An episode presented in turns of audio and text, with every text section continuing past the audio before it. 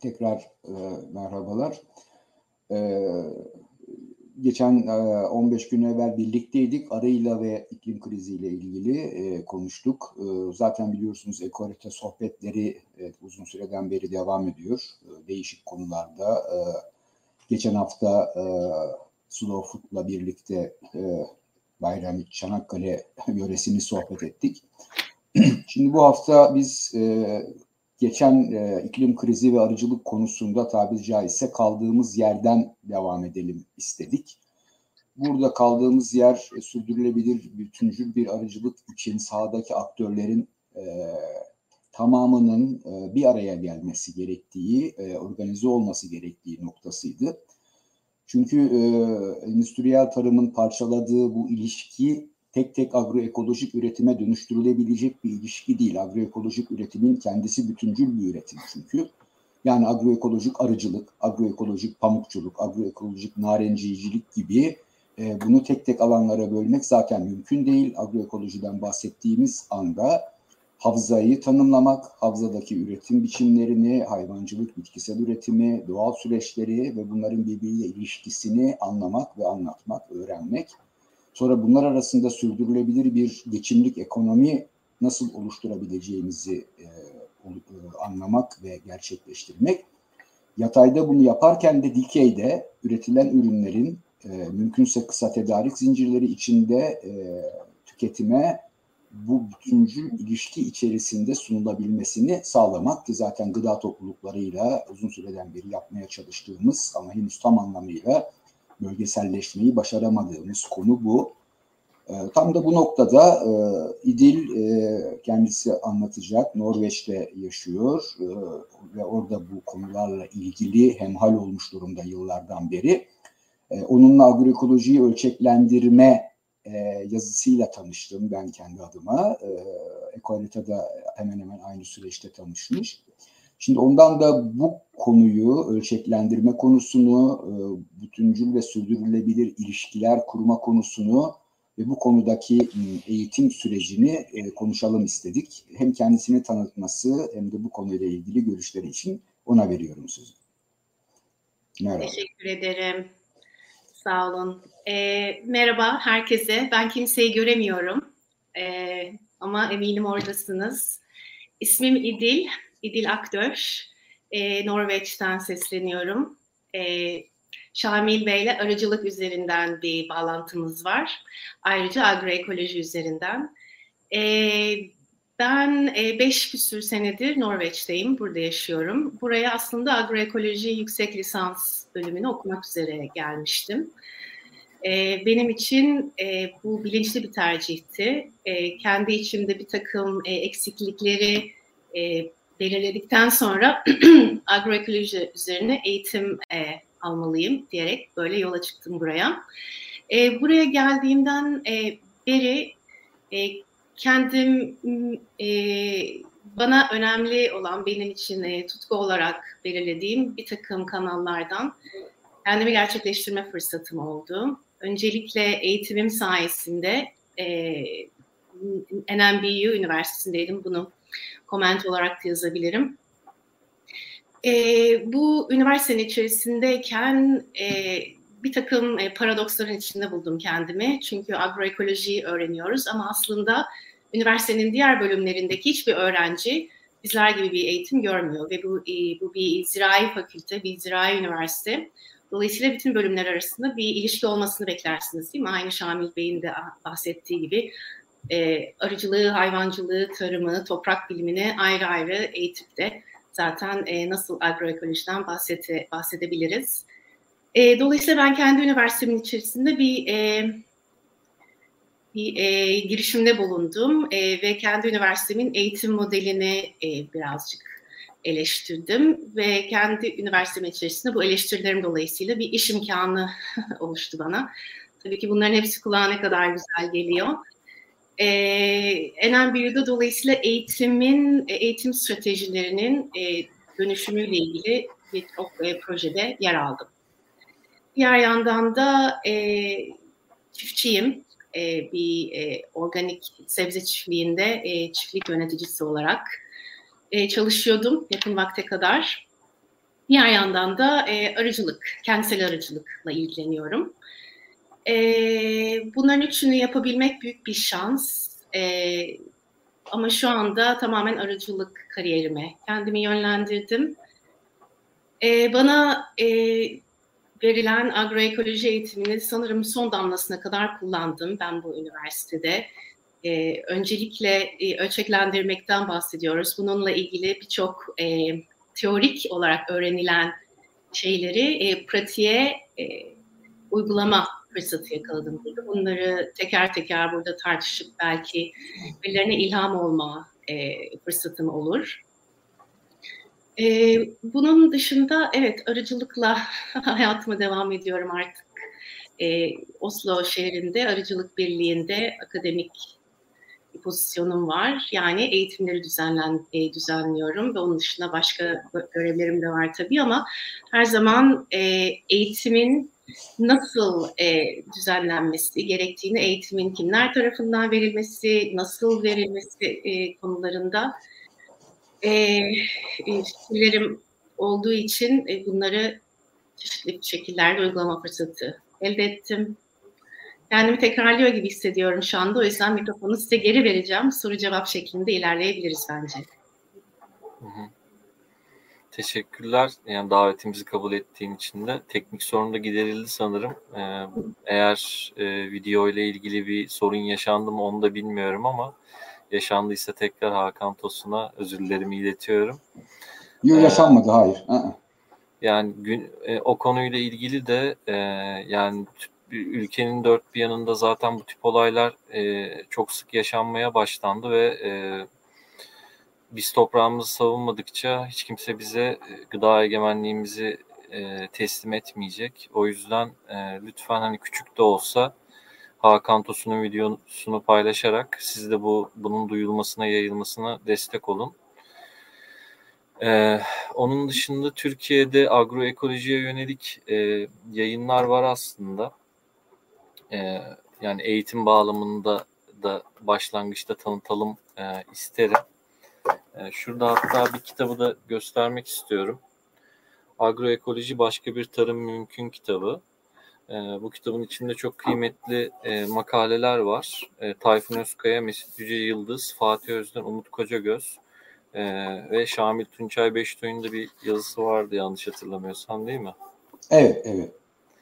E, var. E, bu kitabı da e, temin ederek biraz daha kendimizi agroekoloji konusunda nasıl eğitebiliriz onu da öğrenebiliriz. Çünkü Türkiye'deki sistemde sanırım agroekoloji eğitim olarak çok şu anda yaygın değil ama son birkaç yıldır yani çok kıymetli hocalarımız var bu konuya odaklanan ama müfredat bağlamında çok aktarıldığını ben bir dış göz olarak çok zannetmiyorum.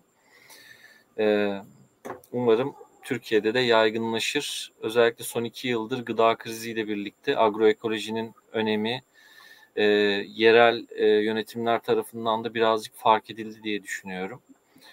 E, bugünkü sohbetimizde de e, hangi yani bir agro, agroekolojinin eğitime yansımasının e, nasıl faydaları olabilir, hangi kanalları yeniden canlandırabilir e, onları da konuşacağız sanırım diyorum ve e, Şamil'e topu aktarıyorum. Tamam. Yani şimdi zaten bence e, en büyük sorun bu um, karşılıklı ilişkileri oturtmakta. Yani agroekoloji sürecinin içinde olan değişik bağlamlarda, değişik yöntemlerle bizler de henüz bunu başarabilmiş değiliz. Yani gıda topluluklarımız var, permakültür üretimi yapan e, insanlarımız, üreticilerimiz var. Doğal tarım, sürdürülebilir tarım adını verdiğimiz süreçleri tartışıyoruz, anlamaya çalışıyoruz. Kadim üretim havzaları çalışıyoruz, geleneksel üretimi anlayıp bugüne nasıl aktaracağımızla ilgili projeler, çalışmalar yapıyoruz. Ama şu anda henüz e, yani tabiri caizse e, bir hamuru yoğuruyor pozisyondayız. Hemen e, ne o hamurun içindeki malzemeler henüz yeteri kadar e, birbiriyle orantılı ve uygun ve de henüz e, o hamurdan e, bir pasta ya da bir ürün pişirip ortaya koyabilmiş değiliz. Bu bir süreç, çok da doğal böyle olması. E, ki özellikle bizim ülkemiz bu konuda çok daha kaotik bir yapıya sahip. çünkü çok fazla geçiş yaşıyoruz şu anda. Yani bir taraftan biz hala en geleneksel tarımsal üretim biçimlerini sürdüren topluluklarımız, köylerimiz varken bir taraftan tamamen endüstrileşmiş, e, makineleşmiş üretim yapan e, üretimde özellikle ve tavuk çiftliklerinde hayvansal üretimimiz var. E, e, tamamen doğal tarım, ekolojik tarım ya da permakültür tarımı diyen şehirden göçmüş yeni köylülerimizin tarımı var. Yani maalesef bu maalesef gerçek bir maalesef eski köylülerin daha doğrusu zaten köylü olanların geçimlerini köylülükten sağlamış ve sağlamaya devam edecek olanların çok azı hemen hemen hiç denecek kadar azı agroekolojiyi, permakültürü, doğal tarımı biliyor durumda şu anda. Arıcılık da bunun içinde. Ee, ve bir yeni köylülükümüz var. Bu konuları e, yapan, uygulayan ve bilgi biriktiren. Aslında ilk iki e, ili, ilk ikili eski köylülükle yeni köylülüğü bir araya getirmek, onların birbiriyle hemhal olabilmesini, iletişim kurmasını sağlayabilmek, bu konunun nasıl başarılacağına ilişkin e, bir takım çözümler, işleyen çözümler önerebilmek, bir geçiş programı tanımlayabilmek, yakın birçok soru var ortada ve bunların cevaplarını şu anda sadece el yordamıyla arıyoruz aslında örnekler dışında. Diğer taraftan ise bu, bu konuşmanın başından beri üzerinde durduğumuz, e, biraz evvel İdil'in de çok net anlattığı bir ziraat fakültesinde bütün tarımsal üretim alanları birbirinden kopuk vaziyette. Örneğin Türkiye'de geçen hafta da konuşmuştuk. Arıcılık bölümünde, ziraat fakültesinde, zootekni bölümünde arıcılık okuyan bir akademisyen 4 saat arıyla ilgili ders alıyor sadece 4 saat arıyla ilgili ders alıyor. Resmi süreç bu. Ve arıyla diğer bitkisel üretim arasındaki bağlantıyı hemen hemen hiç çalışmadan mezun oluyor. Sonradan ne kadar kendisi bu bilgiyi edinirse kendi bireysel çabasıyla edinmiş oluyor. E, aynı zamanda arı bizim havza çalışmamız için çok uygun bir aracı. Çünkü hem doğal florada hem kültürel florada çalışıyor. Yani doğa koruma, doğal floranın sürdürülebilirliği aynı zamanda doğal tarım, doğal tarımın sürdürülebilirliği arasında çok iyi bir elçi. Bu açıdan ben kendi adıma çok önemsememiz gerektiğini düşünüyorum. Şimdi o nedenle de e, bir, bir başka geldiğimiz nokta gene bizim hedef kitlemiz, bu sürecin hedef kitlesi zaten permakültür ya da doğal tarım ya da sürdürülebilir tarım, agroekoloji yapan yeni köylüler değil ve olmamalı. Biz bu süreci nasılsa bir şekilde bu ekiple, bu grupla bütünleştirmeyi başarabiliriz. Ama asıl sürdürülebilir geçim kaynağı yaratacak şekilde ülkenin tarımsal ekonomisiyle e, karınlarını doyuran gerçek köylülerin nasıl dönüşebileceğiyle ilişkili bir ölçeklendirme yapmak zorundayız. Zaten tam da konu bu. Şu anda benim önümde e, İdil'in geçen yazısında özetlediği e, FAO'nun e, açtığı bir site var. E, Scaling Up Agroekoloji İnisiyatif. E, bu şu anda FAO'nun da dünyada e, ciddiye alarak e, bir sayfa açtığı bir konu aslında. Ne kadar pratikte karşılığını aldılar henüz bilemiyorum. E, ve şu anda üreticilerimizin büyük bölümü aslında toptancıların tedarikçileri biçiminde. Gerçek tarımsal üretim sürecinde olduklarından bahsetmemiz çok zor tamamen toptancıların denetlediği, yönlendirdiği e, bir e, süreç yaşıyoruz. Var olan birlikler e, son dönemde, son 20 yıldır bugünkü iktidarın tarımsal üretimle ilgili seçimleri nedeniyle tamamen işlevsiz kalmış durumda. İyisiyle kötüsüyle ortada yok. Yani o nedenle tam da bu kritik geçiş noktasında bizim eee bir gerçek agroekoloji işleyen yani e, nasıl bir agroekolojik üretim havzası oluşturulabilir? Buradaki aktörler nasıl birbiriyle bütünleşik biçimde üretim sürecini sürdürür sorusuna ilişkin bir cevap üretmemiz gerekiyor diye düşünüyorum. Burada da işin eğitim yönüyle ilgili e, e sözü İdil'e bırakıyorum. Evet, e, hep aslında ilişkilerden bahsediyoruz. Evet e, ve bu ilişkilerin belki nasıl onarılacağı, nasıl kurulacağı, nasıl çeşitlendirileceği ve e, bütün bu e, kopuk aslında hareketlerin nasıl bir arada bir araya gelebileceği e, bunları e, herkes e, dünyanın her yerinde e, birçok e, inisiyatif soruyor. kendilerine e, ve e, aslında ilişkiler üzerinden bahsederken e, bizim en azından e, teoriye dönecek olursak e, teoride faz aldığımız bir e, düşünce modeli var. O da sistem e, teorisi ve sistemik düşünme. E, dolayısıyla e, sistemsel şekilde düşünebilme yeteneği, yetkinliği, kompetansı e, agroekoloji eğitiminde şart. E, bir şekilde e, etrafınıza baktığınızda e, sistemleri her yerde görebilirsiniz. Vücudumuz da bir sistem ve her parçasının ayrı ayrı e, işlevlerini iyi bir şekilde yapmasıyla ancak çalışabilen bir sistem. Ve bu, bu bütün sistemlerin bir arada çalışabilmesinin sonucu da zaten sağlık dediğimiz e, sonuç. Herhangi bir e, sistem e, kümesi işlevini gö- e, gerçekleştiremediği noktada sistem çöker. E, gıda sistemleri, tarım sistemleri de böyle. İçlerinden herhangi birinin e, çökmesi e, bu sistemler vakum içerisinde birbirinden bağımsız, birbirinden kopuk yer almadıkları için e, içerisinde ilişkide bulunduğu bütün sistemleri de çökertir. Dolayısıyla e, hepsinin bir arada çalışması şarttır.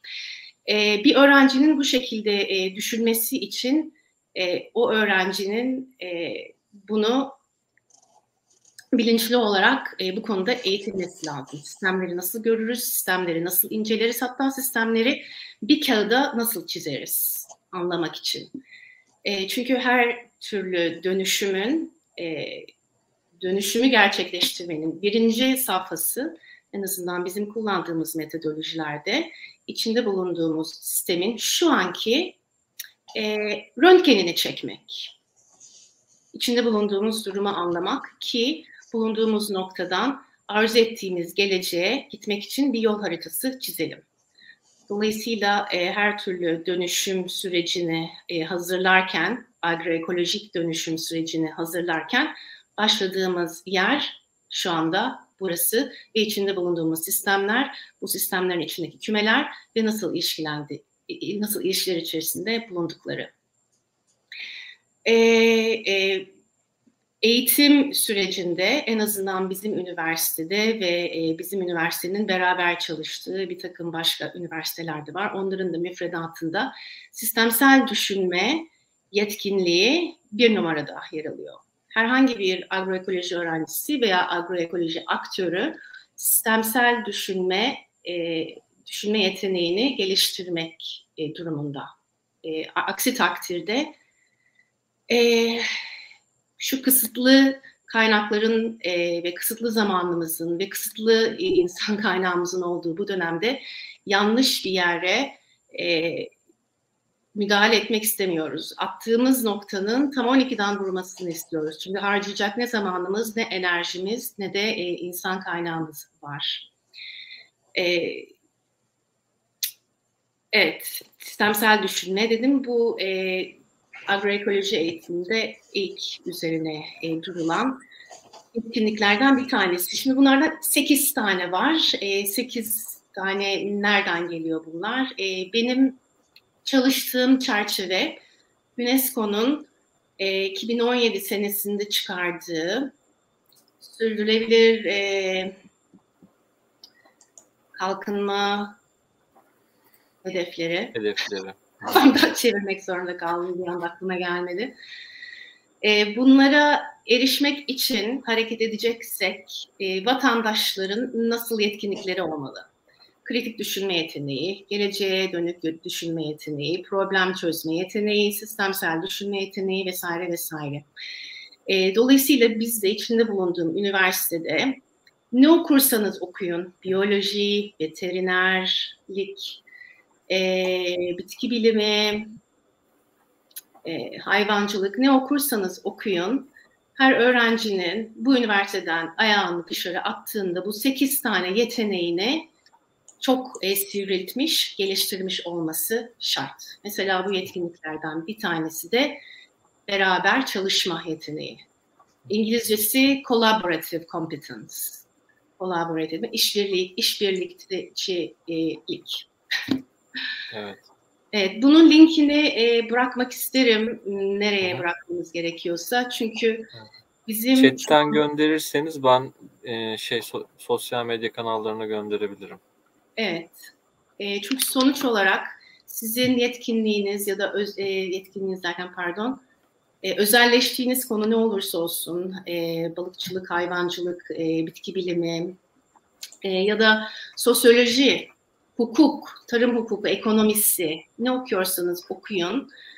E, bunları okuyan her öğrencinin bu sekiz yetkinlik üzerinde kendini sivriltmesi gerekiyor. Tabii bu öğrencinin sadece görevi değil, bütün akademi dünyasının, camiasının bir arada çalışarak öğrencinin bu yetkinliklerle mezun olmasını sağlamak. Ee, benim çalışmalarım genelde nasıl bir eğitim sistemiyle, dersliklerin içerisinde neler çalışarak, çalışarak, neler okuyarak, dışarıyla nasıl e, ilişkilere geçerek, gerçek dünyadaki aktörlerle ve gerçek dünyadaki e, mevzularla nasıl e, çalışarak öğrenciler olarak hem dış dünyaya bir faydamız olabilir hem de e, bu yetkinlikleri ve bilgileri öğrenerek e, sorumluluk sahibi vatandaşlar haline e, dönüşebiliriz. Yani e, eğitim bizi nasıl e, yücelte, yükseltebilir? Çünkü maalesef burada da kaynaklar bol bol bol bol olmasına rağmen hareket yok. Halbuki benim geldiğim bağlamda kaynaklar bu kadar kısıtlı olmasına rağmen inanılmaz bir direnç, direniş ve e, mücadele etme gücü ve arzusu var. Burada tam tersi. Kaynak bol ama e, herhangi bir e, ayağa kalkma hareketliliği yok. E, o da değişik bir e, paradoks benim için. Ama tabii ki e, çalışabileceğim çok daha fazla araç ve kişilik kurum var burada. E, ikna etmem gereken insan sayısı çok daha az. İşimi, gücümü yapabilmek ve kendi sesimi duyurabilmek için masada bir sandalye çekip konuşup ben de böyle düşünüyorum diyebilmek için tamamen bambaşka e, bağlamlardan bahsediyoruz. Bunun Ama sebebi böyle... peki araya girip şey sorabilir miyim? Bunun evet. sebebi e, yani orada sis, bu sistemin daha iyi oturmuş olmasından kaynaklı mı? E, hani uygulamaya geçen e, çok az diyorsunuz yoksa başka bir sebebi mi var? Yani hala ihtiyaç Hı. var ama yine de uygulamaya geçilmiyor mu? Yoksa ee, evet şey. yine çok marjinal. En azından böyle eğitim veren e, bölümler yine marjinal. Burada da çok e, öğrencinin pasif bir rolü var sınıfta. Oturup dinleyip öğrendiğini geri e, vermek suretiyle derslerinizden geçiyorsunuz. E, fakat farklı olan şey e, e, akademi dünyasında e, yükselmek isteyen bir üniversite ve yükselmek isteyen bir ülke. Dolayısıyla bazı trendleri burun çeviremiyor. Tabii ki kendi strateji dokümanında benim hedeflerim şudur budur diye e, dolu dolu sözler e, yazıyor. Ama hani bunu uygulamaya geçerken aslında o kadar da başarılı değil. E, siz de bu e, te- tezatı görüp e, onlara bunu söylediğinizde başınıza kötü bir şey gelmiyor. Fark bu. e, eleştiriyi aktarabileceğiniz bir makam bulabiliyorsunuz ve e, sizi dinleyen bir e, bir kişi var. Ha, kulak ardı ediyordur, e, umursamıyordur, iyi diyordur ama en azından e, kapı çalabiliyorsunuz, zorlayabiliyorsunuz, sınırları zorlayabiliyorsunuz. Evet, size haddinizi bildirmiyorlar, sınırları zorlayabiliyorsunuz. İnsanlara insanlara meydan okuyabiliyorsunuz ve onların düşünce şekillerine de meydan okuyabiliyorsunuz. Bunu yapan e, öğrencilere de e, önce bir e, kaşlarını kaldırıyorlar. Hani sen nereden geldin de benim ülkemde benim eğitim sistemimi eleştiriyorsun diyebiliyorlar. Ama e, öğrencilik e, inanılmaz bir dayanışma e, ifadesi bir yandan. E, dolayısıyla bir üniversite mekanını oluşturan e, çoğunluk da zaten öğrenciler. E, bunu hatırlattığımızda e, bazı tartışmalara e, çok da e, zorlayarak karşı çıkamayabiliyorlar. Yani böyle farklardan bahsedebiliriz. Ben şeyi merak ettim. Ee, şimdi eğitim sisteminde önce sistemin bir röntgenini çekiyoruz dediniz. Hı.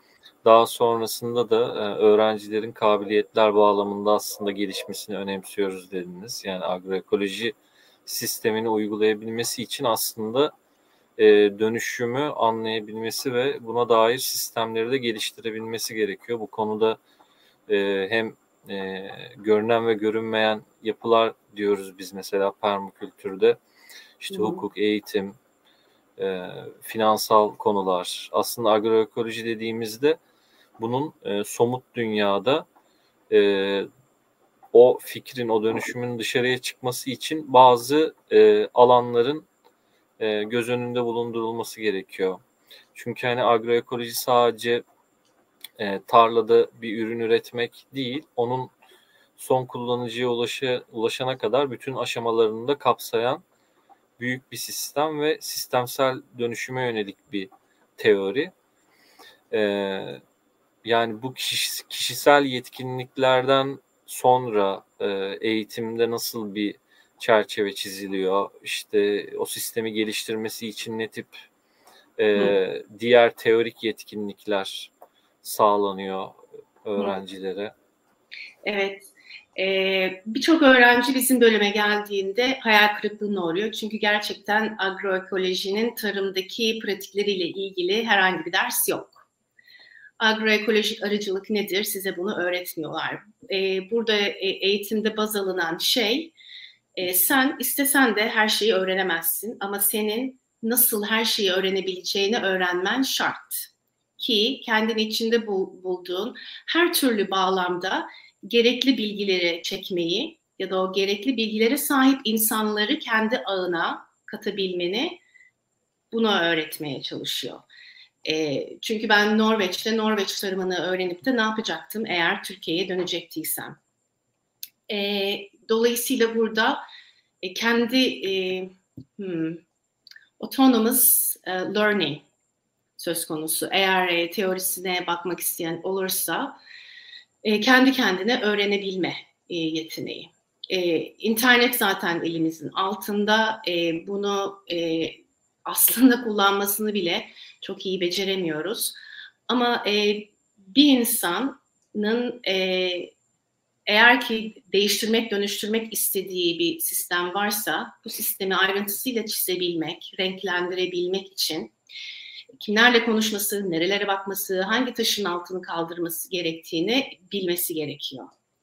E, dolayısıyla bu kapsayıcı düşünceyi e, bir sisteme yukarıdan bakıp, zoom edip, geri gelip, bunları bir arada toplayıp, kuş bakışı bir şekilde e, hiçbirini özetlemeden, hiçbir ilişkiyi özetlemeden ama bir üst seviyeden bakabilecek yeteneğe e, erişmesini e, sağlamak amaç.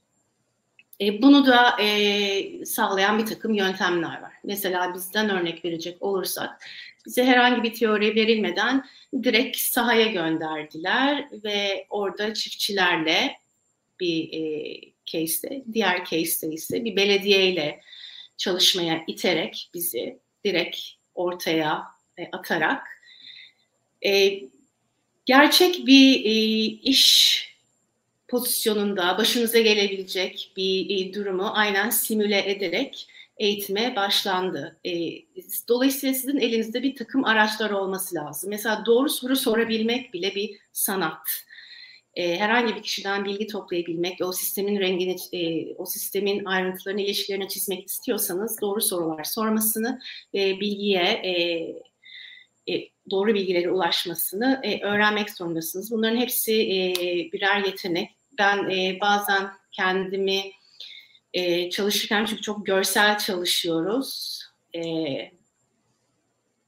dolayısıyla bir Word dokümanı açıp orada yazarak bir sistemi tarif etmek imkansız. Görselleştirmek e, şart oluyor bir noktada bir sistemi anlamak için. E, yani bir tasarım öğrencisi gibi çalışıyoruz bir sistemi anlamaya çalışırken. Aralarındaki ilişkileri de e, çizmek e, gerekirken. Ee, evet, insanlarla konuşabilmek ve onlardan bilgi toplayabilmek. Ee, örneğin sahaya gittiniz, sahada nasıl ilişkiler kurmalısınız? Ee, hangi e, sorularla onların güvenini kazanmalısınız ve doğru bilgileri toplamalısınız ve o, oradan oraya e, sizi kimler götürmeli bir sonraki aşamaya. Dolayısıyla hani röntgeni e, çekerken e, baktığımız şeyler bunlar. Tabii ki kapsayıcı olmak için gerçekten iyi bir kuş bakışı görüşe sahip olmanız lazım. Çünkü sesi en çok çıkanları dinleyecek olursanız o zaman şu anki e, şu ana dair olan röntgen tamamen yanıltıcı olacaktır. Sizin de dediğiniz gibi görünmez bir sürü aktör var. E, yani bir dedektif gibi e, bunların e, izini sürmek zorundasınız. Tabii öğrenci olduğunuz için işten kovulma ya da hani e, geçimliliğinize bir zarar ver, gelme gibi bir e, sorun yok. Yani hata da yapabilirsiniz, hata yaparak da öğrenebilirsiniz. Bunlar da e, cesaretlendiriyor tabii öğrencileri. E, ama tabii ki dediğim gibi dedektif gibi e, durumu anlamaya çalışıyorsunuz testlerde. Bir şeyler söylemek isterim tam bu noktada. Ee, şimdi aslında şöyle bir şey durumdayız biz. Tam da hani bir dışarıdan örneği e, dinlediğimizde şimdi agroekoloji kavramı ve e, ilk uygulamaları bize dışarıdan gelmekle birlikte e, Anadolu'nun şöyle bir şansı var. E, hala bazı kadim üretim biçimleri ya da en azından onun kalıntıları devam ediyor şu anda. Yani yaşayan bir laboratuvardayız bir yerde, deney yaşıyoruz. Tarihte ileriye geriye gidişler yapmamız da mümkün. E, ve aslında çok e, doğru ve uygun biçimde e, bugün agroekoloji diye tanımladığımız şeyin aslında bir icat olmadığı, zaten doğal e, üretim süreçlerinin e, en eskiden beri bu temelde birbiriyle bağlı olduğunu anlıyoruz sonuçta. Çünkü şimdi burada olay yeni köylülük üzerinden geliştiği için sanki e, kadim köylü üretiminden çok farklı bir şeyden bahsediyormuşuz gibi algılanıyor. Adı da yabancı olduğu için agroekoloji, ekoloji dendiğinde korumacılıkla e, karıştırılıyor genelde bu süreç. E, ben kısaca e, örnek olarak Taşlıca'yı vermek isterim. Geçen de e, bir sözü de geçmişti geçen e, sohbette. E, biz yıllardan beri işte Marmaris'in e, ki bunun gibi çok örnek var Anadolu'da e, bu gözlemi yapabileceğimiz e, doğal bir üretim sürecini gözleme şansına sahibiz onunla birlikte çalışma. Bu kapı sistemi dediğimiz geleneksel çok eski antik bir üretim biçiminin neredeyse fosil kalıntısı hala devam eden, etmekte olan ve bizzat yaşayan. Yani burada e, aşağı yukarı 30 kilometreyi 30 kilometrelik bir alan e, havza e, ortadan ikiye bölünmüş durumda. E, bir duvar, doğal e, yapılar, e, örme, taşlar, sazlar, e, e çitlerle e, ve serbest gezen sığırları var. 3-4 bin kadar, e, 7-8 bin kadar serbest gezen keçileri var. E, ve bir bölgesel NADAS uygulaması aslında bu tarım. Yani e, her sene e, hayvanlar bir tarafta duruyor, e, buğday, tahıl bir tarafta yetişiyor. Sonra o bölge NADAS'a kalıyor, ertesi sene e, münabebe yapılıyor ve diğer taraf ekiliyor. Şimdi bu süreçte hmm, ekinin olmadığı işte e, kış ayları e, şey pardon yaz ayları her iki taraf açık. Hasattan ekime kadar olan süreçte kapı açık. Hayvanlar her iki tarafta gezebiliyorlar. Kış aylarında bir tarafta kapalı kalıyorlar ekinin yetiştiği dönemde. Şimdi burada e, buğday üretenler ile hayvancılık yapanlar ile hayvancılığın sığırcılık ve keçiciliği yapanları aynı zamanda bunun zanaatçıları aynı zamanda bu bölgenin arıcıları hepsi biraz evvelden beri konuştuğumuz o bölgenin aktörleri olarak ortak bir bilgiyi, iletişimi, ilişkiyi, ürünü ve yaşamı üretmek üzere zaten bir aradalar. Doğal tarım dediğimizin zaten bu. Yani e, çok da sihirli ve gizemli bir şey keşfetmek durumunda değiliz. Aslında sorunumuz bugünkü koşullarda buna nasıl yeniden ulaşacağımızı her e, bölgenin, her üretim sürecinin e, kendini bir araya getirmek. Buna benzer biçimde mesela yıllardan beri e, Kars'ta örneğin Boğatepe'de e, oranın yaylalarında e, her 15 günde bir mevsim ilerledikçe açan bitkileri, otları, çayırları, meraları takip eden ve giderek yükselen ve buradaki otlarla beslenerek oranın meşhur peynirini üreten, sütü veren sığırların bulunduğu bir üretim de kadim bir üretim tarzı sonuçta buradan baktığımızda. Ee, bunun gibi çok fazla bölgemiz var. Hepsi kendi doğal özelliklerine sahip. Şimdi buradaki sorunumuz e, arada gelişen endüstriyel tarımın hem bu doğayla olan bağı hem farklı üretim dallarının birbiriyle olan bağını koparmış ve bunu bir pazar ilişkisine dönüştürmüş ve bir toptancıya, tedarikçi noktasına getirmiş olmasını demin söylediğimiz gibi. Yani burada bu bütüncüllüğü tabii ki geçmişe dönerek sağlamak mümkün değil. Örneğin arıcılıkta tamamen geleneksel kovanlarda müdahalesiz arıcılık yaparak bugünkü bir arıcının geçimini nasıl sağlayacağını açıklamak mümkün değil. Tabii ki modern fenli arıcılık, müdahaleci arıcılık yapılacak. Geçen toplantıda konuştuğumuz gibi ama bunu o bölgenin doğal florasıyla nasıl bir araya getireceğimizi, e, o bölgedeki bitkisel üretimle nasıl e, koordine edebileceğimizi her iki aktörü bir araya getirerek e, ancak çalışabiliriz ve e, tartışabiliriz. Örneğin biz Gümüldür'de toplantı yaptık. E, İzmir'in e, Gümüldür ilçesinde. Orası narenci üretimiyle e, çok etkili bir alandır, önemli bir alandır. E, orada arıcılık yapan arıcılarla narenci üreticileri arasında organik bir bağ yok. E, biri pestisitten şikayetçi, öteki meyvelerin yeteri kadar döllenmediğinden şikayetçi, tozlaşmadığından şikayetçi. Ama bu iki canlı birbirini tamamlayan iki süreç zaten sonuçta.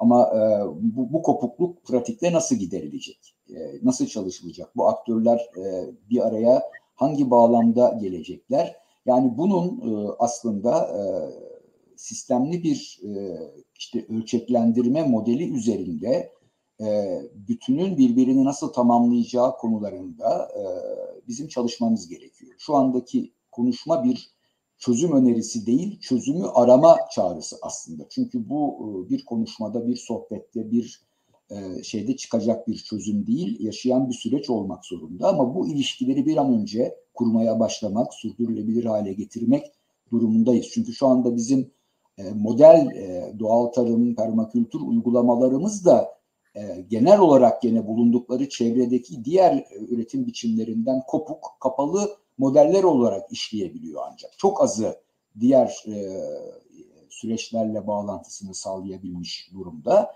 Korunma altına alınmış özel uygulamalar biçiminde devam ediyor. Yani bu, burada bizim e, o yüzden de en uygun model ben bunu tartışmaya açmak istiyorum ve işte bu konuda bir çağrı da aslında yapmak istiyorum yani üretim, agroekolojik üretim havzaları tanımlayıp bu havzaları ölçeklendirebileceğimiz boyutta tutup hangi ürünler ölçeklendirilecekse bu ölçeğin arasındaki ilişkileri tanımlayıp bu havzada hangi ürünler, hangi iklim koşullarında, hangi toprak koşullarında ve hangi geçim kaynaklarında yapılacaksa eğer ve bu karşılıklı ilişkiyi tek tek parça parça çalışarak sürdürülebilir modeller üretmemiz gerekiyor. Bu, bu ölçeklendirme işte Muğla'da yer kesikte bir başka şekilde olacak. İzmir'de Menderes'te bir başka şekilde olacak. Ankara'da Tahtacı Öğrencik'te başka bir şekilde olacak. Biraz evvel adını andığımız Kars'ta başka bir şekilde olacak. Çünkü iklim, oradaki geleneksel e, ve bugünkü güncel tarımsal üretim, endüstriyel tarımın geldiği nokta, e, geçiş süreçleri hep birbirinden farklı olacak. E, toprakların büyüklüğü, küçüklüğü, kuraklığı, sulaklığı farklı olacak. Bunların hepsi bakın bunları saydığımızda toprak bilimci, su bilimci, iklim bilimci, e, biyolog, e, ekolog bunların hepsinin bir arada çalışması gereken bir tanımlama yapmış oluyoruz aslında ve üreticilerin bütün bu aktörlerle bir arada çalışabileceği arayüzler oluşturmamız gerekiyor. Yani bizdeki araştırma enstitüleri bile şu anda bölünmüş durumda. Ne kadar işlevsel oldukları tartışılır.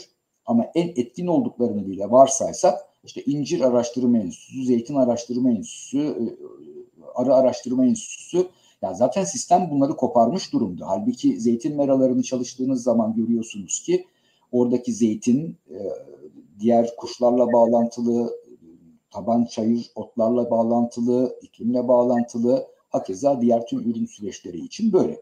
Yani e, burada o yüzden hani demin söylediğin o sistematik ilişkiyi, bu arayüzü Oradaki aktörleri ki senin bana gönderdiğin bir şey vardı. Miro diye bir link vardı web sitesi linkiydi. Orada mesela e, bununla ilgili koordinasyona ilişkin bir arayüz çalışması var aslında. Model bir çalışma. Belki bu bize kolaylaştırıcı olarak bu tip arayüzler yardımcı olabilir. Çünkü orada mesela bak şunlardan bahsetmiş.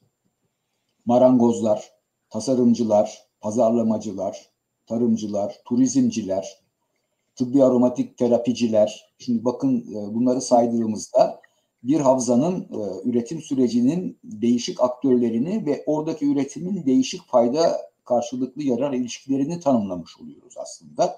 Ama şu anda bunların hepsi kopuk. Yani tesadüfi birliktelikler var ancak. Örneğin bir tıbbi aromatik bitki üretim sürecini arıcılıktan bağımsız düşünmek mümkün değil. Çünkü doğrudan en büyük dölleyicilerden bir tanesi arı. Burada sadece bizim hani evcil arılarımızı değil, yaban arılarını da işin içine katmamız gerekiyor. Ee, kara, e, kara tavuk dediğimiz kuş olmadan e, zeytinin döllenmesi mümkün değil. E, şey, tohumunun çimlenmesi doğada kendiliğinden. Mesela kuş popülasyonunu tartışmadan e, bir zeytin e, merasından bahsetmek mümkün değil gibi çok fazla ilişki var. Yani burada hani giderek aslında konuyu sorunu tarif etmekten çözüm önerilerine, somut çözüm ölçeklendirmelerine, modellendirmelerine arayüze dönüştürmemiz gerekiyor.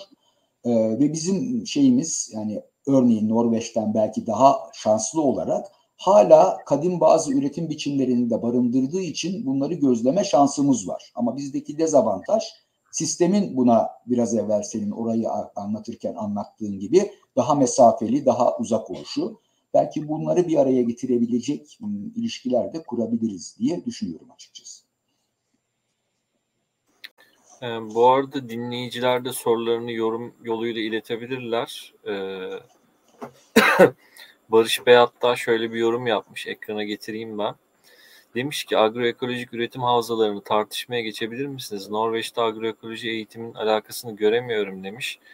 E, ama bu e, yani şimdi şöyle bir durum var. E, Şamil'in aktardığı e, biz bu düşünce yapısına sahip olmadıkça zaten e, bu sistemi dönüştürmemiz hiçbir şekilde mümkün değil. E, ve o düşünce yapısı şu anda burada yok. Yani burada olsa bile çok az insan e, bunu düşünüyor ve paylaşıyor, bunun için çalışıyor. E, bu insanların çoğalması için de e, bunun farkına varılması gerekiyor ve bu konuda da zaten eğitim e, ve ne tip bir eğitim uygulaması bu farkındalığı yaratır. E, bunu konuşmak e, benim kendi adıma çok önemli. E, tabii ki herkes için her şey e, önemli olmayabilir. E, hangi perspektiften baktığımıza göre e, olaylar biraz değişir. E, havzalar ölçeğinde e, Türkiye'de dönüşüm üstüne e, Şami sizin e, çarık olarak yaptığınız aslında bölgesel projeler vardı. Evet. E, üç farklı bölgedeydi sanırım. Evet. E, birazcık bunlardan bahsetmek ister misin? Burada ne tip uygulamalar yapma, yapmaya başladınız ya da yapacaksınız? E tabii ki şimdi zaten hani e, biraz evvel de söylemeye çalıştığım oydu. Arıcılık bu konuda bizim için çok kolaylaştırıcı bir canlı arıcılık e, üretim biçimi ve arının kendisi. E, her iki florada da çalıştığı için. E, şimdi burada biz örneğin uyguladığımız e, proje uyguladığımız sahalarda işte bu havza modellemesine uygun olarak arıcılığın odağında ama mecburen ve zorunlu olarak oradaki diğer üretim biçimleriyle birlikte bu sürdürülebilirliği nasıl oluşturacağımızı çalışıyoruz. Yani örneğin biraz evvel bahsettiğim Gümüldür'deki narenciye üretimi, e, aynı zamanda gene çalıştığımız Menderes Havzası'ndaki pamuk üretimi, ayçiçek üretimi bunlar kültürel üretim süreçleri. Aynı zamanda o bölgenin doğal florasını oluşturan e, hayıtlar, karaçalılar, fürenler e, gibi, böğürtlenler gibi gene arının yararlandığı bitkilerle bir bağlantı kurmak ve bunların e, geçimlik ekonomiye e, katkısını nasıl sağlayacağımız konusunda çözümler üretmek. Çünkü şu anda arıcılık e, flora takibi biçiminde yapılıyor.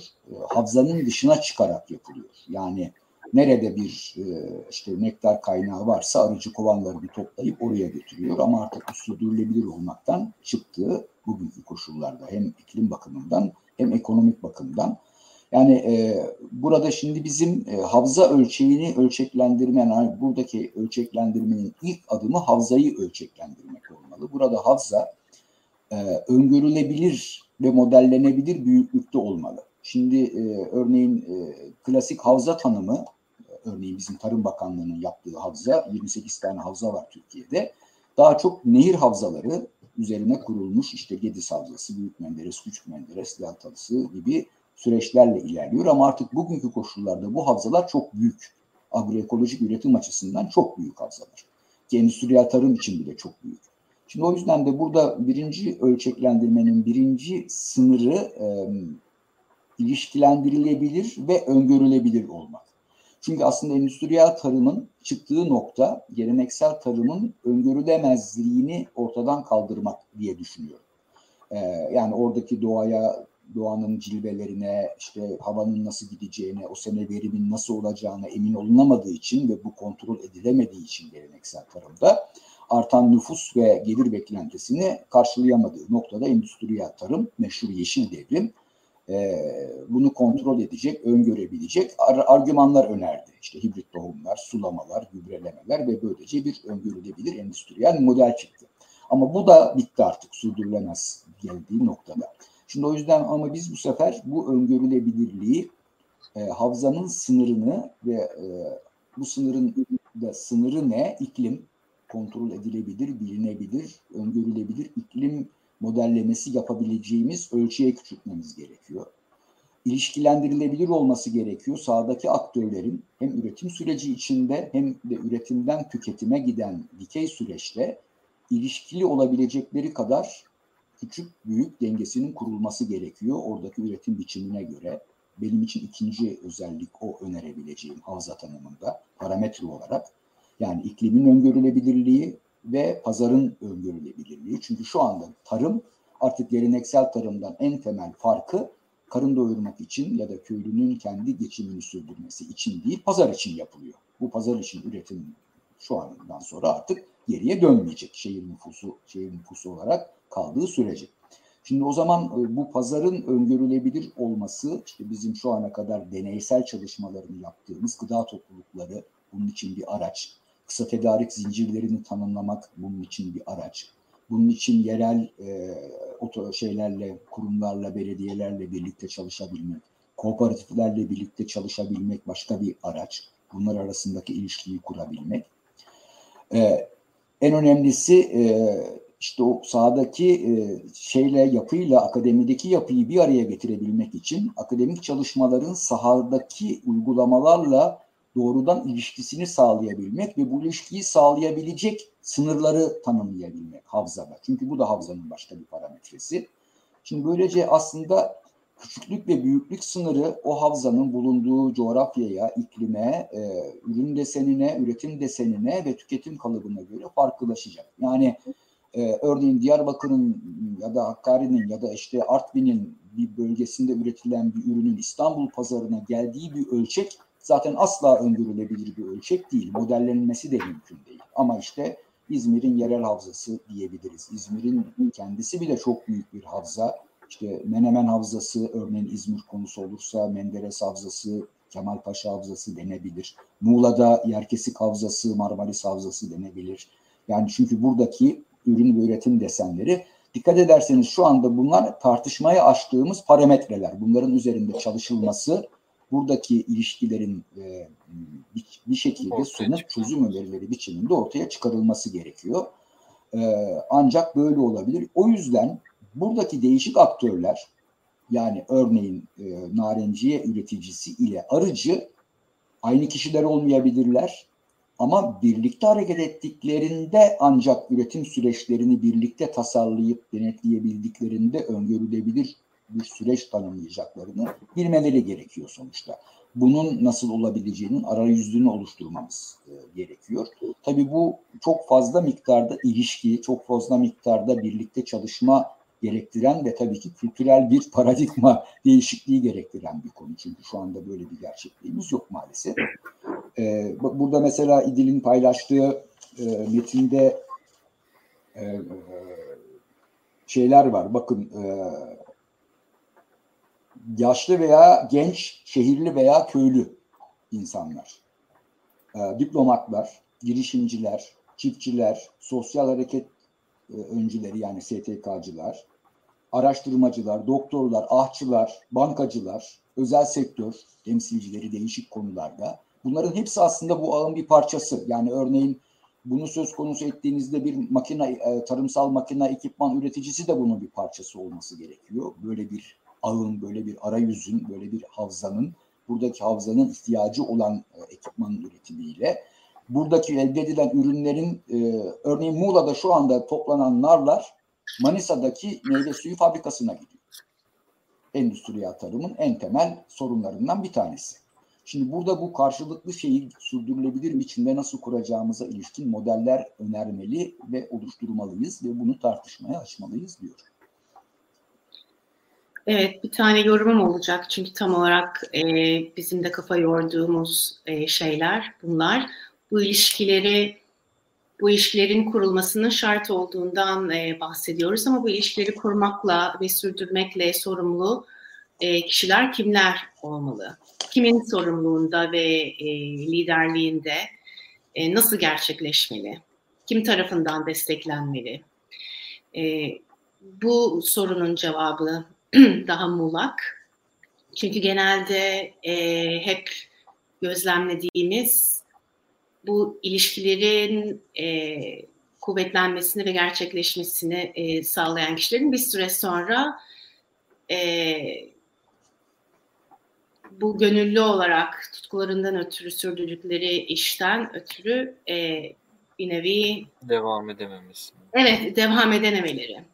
Yani kişilerin üzerine, onların omuzlarına e, düştüğünde bu gibi güç e, ve zorlu görevler yine bu projelerde sürdürülebilir olmaktan çıkıyor. Ondan ötürü bir sürü kopuk kopuk e, inisiyatifler kendi içlerinde güç ve enerji buldukça e, ilerliyorlar. Bu sorunun cevabını nerede araştırmalıyız? En azından sizlerle tartışmak istediğim bir konu da bu. Bizler de aslında e, gıda hareketini birlikte büyütelim diye geçtiğimiz yıllarda bir e, inisiyatif başlatmıştık.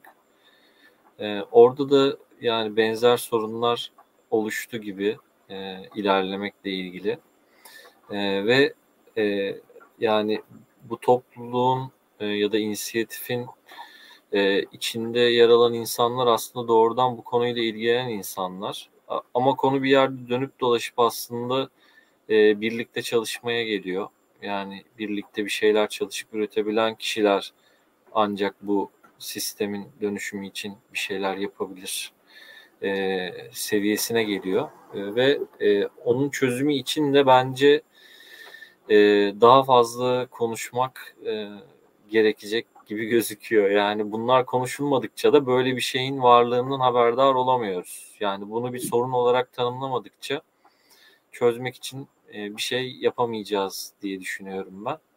E, o yüzden de burada mesela açık açık bu şeyi söylemek istedim. Buradan da bütün e, gıda hareketini birlikte büyütelim e, inisiyatifinin katılımcılarına da e, selamlarımı ve e, tekrar umarım bir araya gelip bir şeyler yapabiliriz diye diliyorum. E, onlar kendileri de bir şeyler yapıyorlar tabii ki ama o, o ilişkilenme bir kere kaybolduğunda hani üretilen şey de sekteye uğramış oluyor. E, bu şekilde. Yani, yani tabii ki kesinlikle yani burada e, burada e, eksik olan şey zaten tam da bu yani bizim e, e, farklı e, bu sürecin agroekolojik üretim sürecinin yani en basit tarlaya atılan bir tohumdan son kullanıcının e, sofrasına gidinceye kadar ki olan sürecin tamamını m, tasarlayabiliyor, ilişkilendirebiliyor olmamız önemli olan burada. Ve aynı zamanda tabii yatayda da farklı üretim süreçlerini bir arada e, ele alabiliyor olmamız gerekiyor. Bunu kurumsallaştırmamız ve sürekli işleyen bir yapıya dönüştürmemiz gerekiyor aslında. Şu anda birçok iyi örnek var ama bunların hepsi doğal olarak deneysel bir noktada henüz. Yani bu deneylerin de e, aktarılması gerekiyor.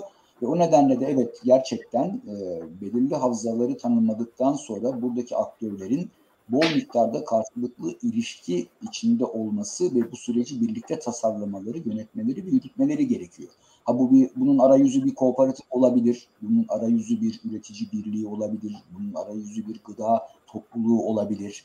Hiç önemli değil. Bunların herhangi bir yeter ki ama bu işin sürekli karşılıklı olarak iletildiği bir arayüzümüz, e, ilişki ağımızın olması gerekiyor. Bu bilginin aktarılması gerekiyor. Bu bilginin karşılıklı işlenmesi gerekiyor ve bu bilginin karşılıklı işlenmesinin sonuçlarının tekrar sahaya dönebilmesi gerekiyor. Bunu alabileceğimiz şekilde. Yani e, örneğin e, şöyle bir şey arıcılıkta diyelim ki bu karşılıklı ilişki açısından demin işte bitkisel üretimle arıcılık arasındaki bir bağlantıya örnek verdim. Başka bir tanesi ise arıcıların kendi arasındaki arayüz, ilişki. Yani şu anda her arıcı kendi başının çaresine bakıyor. Halbuki bu büyük bir topluluktan ve gruptan bahsediyoruz ve çalıştıkları canlı koordine çalışmanın üstadı, birlikte çalışmanın üstadı. Şimdi bu, bu canlıyla çalışan insanların bu kadar birbirinden kopuk olması da ayrı bir zaten ironi ve handikap. E şimdi e, ürünlerini birbirleri değişebilirler, bilgilerini birbiriyle aktarabilirler.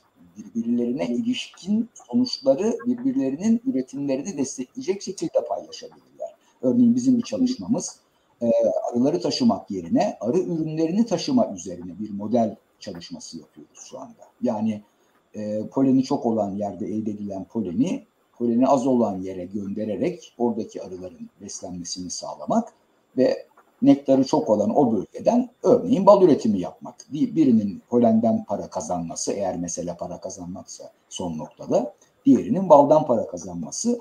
Ama bu ne gerektiriyor? İşte bu arayüzü, bu ilişkiyi kurumsallaştıracak bir yapı gerektiriyor. Yani orada arıcılar arasında bu koordinasyonun kurulması gerekiyor.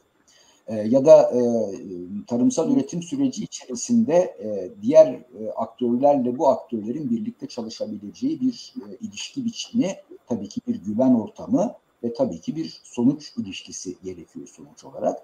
Yani burada o yüzden yani havzayı birden fazla üretim biçiminin e, ve tedarik zincirinin tanımlanması şeklinde havza havza, havza havza bölgeler olarak izah edip tanımlayıp sonra bunların birbiriyle ilişkisini nasıl sürdürebileceğimiz üzerine pratik çalışmaları e, koordine etmek şart. Başka bir çıkış yolu düşünemiyorum ben. Burada bir iki yorum geldi. İsterseniz aktarayım. Ee, Sevil Çakmak, e, İl Tarım Müdürlükleri bu sorumluluğu kim alacak noktasında e, Şamil'inde kooperatifler aracı olabilir e, dediği noktada. İl Tarım Müdürlükleri olmalı ama çok bürokrasi olduğu için kolay karar alınamıyor. Türkiye'de Antalya Tarım Müdürlüğü'nün organize ettiği online etkinlikler birçok kişi için ufuk açıcı oldu demiş. Onun dışında e, sizin de yorumlarınızı alırım varsa bir hepsini alalım isterseniz. E, merhaba bilgiler için çok teşekkürler. Ben de İzmir'de köyde ikamet etmekteyim ve arıcılıkla uğraşıyorum. Ancak gereğinden fazla kovan floranın yetmemesi tarımsal zehirler sebebiyle üretimi bitirme aşamasına geldim. Turizm ile birlikte üretim ve üretici yozlaşmanın eşiğinde neyi tutarsak elimizde kalıyor diye bir yorum gelmiş. Onun dışında son yorumda e, nehir havzaları, hidro, hidrolojik havzalar doğanın sınırlarına göre belirlenir. Bir bakanlığın kriterlerine göre belirlenemezler. Belirlenen kriterlere göre tanımlanan havzalar tarım havzalarıdır demiş Hande Akçakoca da. E, bu şekilde sizin bunlara bir diyeceğiniz varsa buyurun. Yoksa da e, yani son sözleri alıp toparlayabiliriz isterseniz. Çünkü bir saati geçtik. Evet, ben çok kısa bir şey e, not düşmek istiyordum. E, bir kişinin, e, her her kişinin, her vatandaşın sistemi dönüştürme e, kapasitesi var. Bu aslında kendi e, demokratik hakkımızı nasıl kullandığımızla, katılımcı, nasıl katılımcı olmayı e, becerdiğimizle ve başardığımızla da ilgili. Bunu en küçük e, mikro birimlerde uygulamaya başlayarak demokratik çözüm süreçlerine katılımcılığımızı pratik etmeliyiz. Bunun üzerine çalışmalıyız. E, ardından e, daha büyük dönüşüm süreçlerinin e, katılımcı bir parçası e, olmaya geçebiliriz. Ben e, topluluk destekli tarımın burada bir altını çizmek istedim. Çünkü e, herhangi bir e, vatandaşın tarımsal üretimle ilgisi olsun olmasın sadece bir gıda tüketicisi olduğu için e, katılımcı hakkını en iyi şekilde pratik edebileceği bir e, birimdir. E, burada öğrenilen, e, e edinilen e, her türlü e, deneyim daha büyük yani ölçeklendirilmiş daha büyük örneklerde e, size bir e, başlangıç noktası olarak hizmet edecektir. Dolayısıyla mutlaka bir küçük bir gıda ağının ya da bir topluluk destekli tarım grubunun üyesi olarak bu dönüşüm süreçlerinin içinde olmayı deneyimleyin. Ardından e, havzamızı nasıl dönüştürebiliriz, köyümüzü nasıl dönüştürebiliriz, köyümüzdeki hem tarım zehirlerini hem e, turizm e, süreçlerini nasıl dönüştürebilirim belki ondan sonra e, düşünmeye başlayabiliriz ama küçükten başlayarak nasıl bir dönüşüm e, şey aracı olabiliriz biz kişiler olarak bunu e, da öğrenmek gerekiyor. Çünkü maalesef eğitim sistemimizde bize nasıl demokratik hakkımızı kullanabileceğimizle ilgili e, herhangi bir pratik ya da bir e, öğrenim e, edinmiyoruz.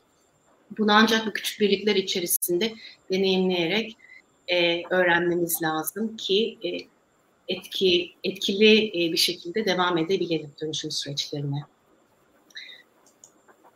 Evet. Elbette. Şeyde ben... çok güzel bir yor- şey yorum oldu bu arada. En son bir e, sizin söylediğinizde konuşmaya başladıktan sonra bir ekleme yapmış. Çok fazla yol denedim. Pardon Şamil böldüm. E, köyde hı hı. ancak gittikçe kötüye gidiyor. Gerçekten de önderlik konusunda kooperatif harici başka yöntemlerin tartışılmasını çok isterim dedi. E, zaten evet topluluk destekli tarım sistemi herkesin katılabileceği bir e, sistem e, ve buraya katıldıkça da bu mekanizmalar güçleniyor. O yüzden bütün tüketicileri de e, doğrudan e, üreticisine ulaşmak için davet etmiş olalım. Buyurunuz. Ben önce şeyi söyleyeyim. Evet e, zaten tam da havza planlaması e, önerisi buradan geliyor. Bu biraz evvelki yorum işte çok fazla sayıda kovan, çok fazla sayıda arıcı var, flora yetmiyor, tarım zehirleri denen konu tam da bu. Bu kopukluk zaten buna sebep oluyor. Yani bu havzanın, bu agroekoloji havzasının parametrelerinden bir tanesi taşıma kapasitesi olmak zorunda. Çünkü e, sonuçta siz doğal bir üretim sürecinden bahsediyorsunuz fabrika üretimi gibi fazla ham madde sokarsam fazla ürün alırım gibi bir seçeneğiniz yok. Böyle bir umudunuz, hayaliniz olsa bile son noktada e, o flora ne kadar kovanı besleyecekse geçimlik üretim yapacak şekilde e, ona razı olmak durumundasınız. E, ki bugün bunun yerine şeker beslemesini tercih ediyoruz örneğin arıcılıkta ya da diğerleri için de aynı şey geçerli. O yüzden de bu havzanın parametrelerinden biri bununla ilgili bir ekibin yani kimin e, ekosistem e, uzmanlarının, ekolojistlerin, e, bitkisel üretimcilerin, toprak bilimcilerin o bölgede örneğin o bölgenin florasının e, ne kadar kovanı geçimlik üretim sağlayacak şekilde besleyebileceğine ilişkin bir saha çalışma yapmasını şart koşuyor. Başka türlü bu mümkün değil. Ee, henüz şu anda bunun nasıl olabileceğini konuşmayalım. Ne olması gerektiğini konuşalım. Yani o bölge örneğin 5000 kovan besler, 10 bin kovan besler diyebilmeliyiz ki e, bu kovanlardan elde edilecek ürünlerin aynı zamanda e, şu fiyattan satıldığında ki bakın burada işin içine pazarlama da mecburen girmek zorunda bugünün koşullarında bunu üreten üreticinin geçimini sağlayabileceği bir gelir elde edebileceğini söyleyebilirim. O yüzden de bu taşıma kapasitesi çalışması çok önemli ve bunu yapacak e, araştırmacılarla bu çalışmanın birlikte yapılması gerekiyor. Bu hiçbir yerde yapılmadı. Şu anda Türkiye'de hemen hemen hiçbir yerde arıcılık açısından bahsedersek o bölgenin geçimlik ürün üretimi açısından taşıma kapasitesi çalışılmış değil. Ha, arıcı ne yapıyor bu yüzden çaresiz? Kovan başına verimi düştükçe fazla kovan alarak verimini artırmaya çalışıyor. Bu tam tersine daha fazla verim düşüklüğüne sebep oluyor. Yani bir kısır döngü aslında. E, diğer üretim süreçleriyle bağ kopuk olduğu için ki onu söylemeye çalıştım. Örneğin narenciyeciler pestisit kullandıkça arıcılar Narenciye bölgesine arılarını götüremiyorlar sonuç olarak. O zaman yine bir bağ kopmuş oluyor. Bu sefer de ağaçlarda döllenme sorunu oluyor Ağaçlarda Zincirleme gidiyor karşı. Kesinlikle gidiyor. Şimdi o zaman narenciyeci ile arıcının bir masaya oturması gerekiyor. Aynı insansa zaten bunu yapmaz. Değiller büyük olasılıkla pratikte. Hı. O zaman aynı masaya oturması ya da oturtulması gerekiyor. Ha peki şimdi geliyoruz bu kadar fazla koordinasyon gerekiyor ise eğer bu süreci kim yönetecek? Bu İşte süreci, o röntgeni kim çekecek? O baştaki O röntgeni birinin çekmesi Aynen öyle. gerekiyor. Şimdi bence işte o yüzden tam da bu noktada bir avantajımız var. Yani eski köylü yeni köylü ilişkisi bu noktada bize bir avantaj sağlıyor. Eski köylü kadim üretimden, geleneksel üretimden gelen saha bilgisi, e, işleyiş bilgisi ile öteki tarafın bilimsel bilgisi, okuma yazma bilgisini bir araya getirmemiz gerekiyor büyük ölçüde. İkisini birlikte işletecek arayüzler oluşturmamız, ilişkiler oluşturmamız gerekiyor.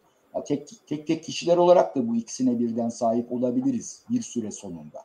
Ama şu anda zaten sahip olduklarımızı bir araya getirmek çok daha pratik ve işlevsel bir e, sonuç doğuracaktır aslına bakarsanız. O zaman bunu e, e, üniversiteler yapmayacaklar. Umudumuz yok bu konuda. Devlet kurumları yapmayacaklar. Umudumuz yok. E, belediyeler büyük oranda yapmayacaklar. Ha, o zaman sahada bizzat geçimlerini bu konudan kazanacak olanlarımızın bir arada bu arayüzü oluşturup, bu ilişkiyi oluşturup işte bunun için en uygun arayüz gıda toplulukları, topluluk destekli tarım, üretici birlikleri, artık adına ne derseniz önemli değil. Yani tüketici kooperatifleriyle üretici kooperatifleri yani burada aslında sorunlarımızdan bir tanesi de aslında vurgulamadan geçmek doğru değil. Şu andaki kooperatif yapımızın hatası. Kooperatiflerimiz şu anda tek tek ürünlere kadar daralmış durumdalar. Endüstriyel tarımdan bir farkı yok ki. Yani e, kooperatifler ortak işlerini tek bir ürünü e, ortak toplamak, ortak satmak üzerine yapıyorlar sadece. Gerçek kooperatif aslında o bölgedeki tüm üretim süreçlerinin bir araya gelmesi. Devletin tanımladığı kooperatif başka bir Üreticileri ilişkilendirecek şey de o olacak aslında. Aynen. Adı üzerinde kooperasyon, ortak Hı hı. iş yapmak zaten. Yani tercüme ettiğiniz zaman birebir kelime olarak. Yani o bölgenin kooperatifi, o bölgenin tarımsal üreticilerinin tümünü bir arada kendi tarımsal üretim süreçlerini anlayacak, bilecek, yönetecek, yönlendirecek şekilde bir arada olmalarını sağlayan bir şey. Tabii ki bugünkü kooperatifleri kastetmiyorum. Onlar evet eleştirildiği gibi bunu yapacak durumda değil. Tabii bütün sistemin bakın biraz evvel en başta konuşmamda bir geçiş dönemi tanımlamak gerekir dedim. Bu bir anda olacak bir iş de değil. Bir süreç ister istemez bir süreç. Bir taraftan deneysel yönü olan, bir taraftan uygulama yönü olan bir süreç. O yüzden baştan ufak bir ölçekte buna başlamak, bu ölçeklendirme işini gerçekleştirecek bir uygulama modeline dönüştürmek, bu modeli yavaş yavaş yaygınlaştırmak gerekiyor. Yani pratikte bunu yaşamaya başlamadan bizim saatlerce konuşmamız hiçbir şey ifade etmeyecek. Çünkü gerçek bir süreçten bahsediyoruz. Yani bunun tarifini istediğimiz kadar yapalım. Ee, yani e, bu teoride kalıyor sonuç olarak. Yani ister istemez teoride kalıyor. Bunu pratikte iyisiyle kötüsüyle denememiz gerekiyor. Çünkü insan unsurundan bahsediyoruz. Makinelerden bahsetmiyoruz ki doğal tarım, ekolojik tarım, agroekoloji dediğimizde insanı direkt işin içine katan bir süreçten bahsediyoruz. Bugünkü makineleşmiş tarıma bir e, protesto, bir reddiye ve bir eleştiriyle birlikte. Tabii ki makine kullanacağız. Ama insanlar asıl bu ilişkiyi sürdürecekler. E, insanlar arası ilişki ise e, kategorize edilebilecek şeyler değil ki yaşanarak ortaya çıkacak şeyler. Oradaki süreç, oradaki ilişki. O yüzden de bunu denemeye bir an evvel başlamamız gerekiyor. Her tarafta farklı süreçler işleyecek ister istemez. Ama ortak olan şey ve bence olması gereken şey mutlaka bu ilişkinin etkin özneler tarafından interaktif biçimde kendi kurumsal yapısını kendisi oluşturacağı şekilde bir an evvel kurulmaya başlaması ve e, işlerliğinin görülmesi, eleştirisinin de kendi içinde yapılması zaten. Yani biz bir grup arıcı, bir grup narenciyeci, bir grup ayçiçekçi, bir grup pamukçu, bir grup e, doğadan bitki toplayıcı bir araya gelip birbirimizle ilişkimizi konuşamazsak eğer e, anlamlı sonuçlar üretmemiz mümkün olmayacak. Çünkü bunlar şu anda birbirinden tamamen kopar. Çok teşekkürler. Ee, İdil Aktos sana çok teşekkür ederiz katıldığın için. Şamil Tunçay Beştoy sana da çok teşekkür ederiz. Dinleyenlere de çok teşekkür ederiz. Ee, yani ekleyecek bir şeyiniz varsa lütfen ekleyin. Sonrasında da yayını kapatacağız.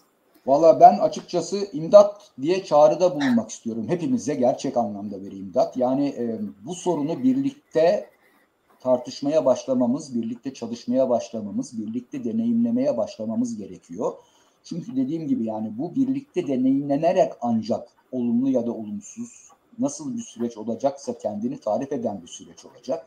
Yoksa biz masa başında e, çok mükemmel e, şablonlar çizebiliriz, arayüzler oluşturabiliriz, akış şemaları tanımlayabiliriz, e, modeller tasarlayabiliriz ama bunlar sahada. Göte'nin çok güzel bir sözü var. Teori gridir dostum diyor. Gerçek yaşam ağacı her zaman yeşildir. E, madem yeşilden ve üretimden bahsediyoruz, gerçek yaşama dönmemiz gerekiyor. Yani bu teoriyle bitecek bir iş değil diye sözümü bitiriyorum. Teşekkürler. O zaman iyi geceler diyoruz herkese. İyi geceler. İyi geceler, teşekkürler. Hoşçakalın. Hoşçakalın.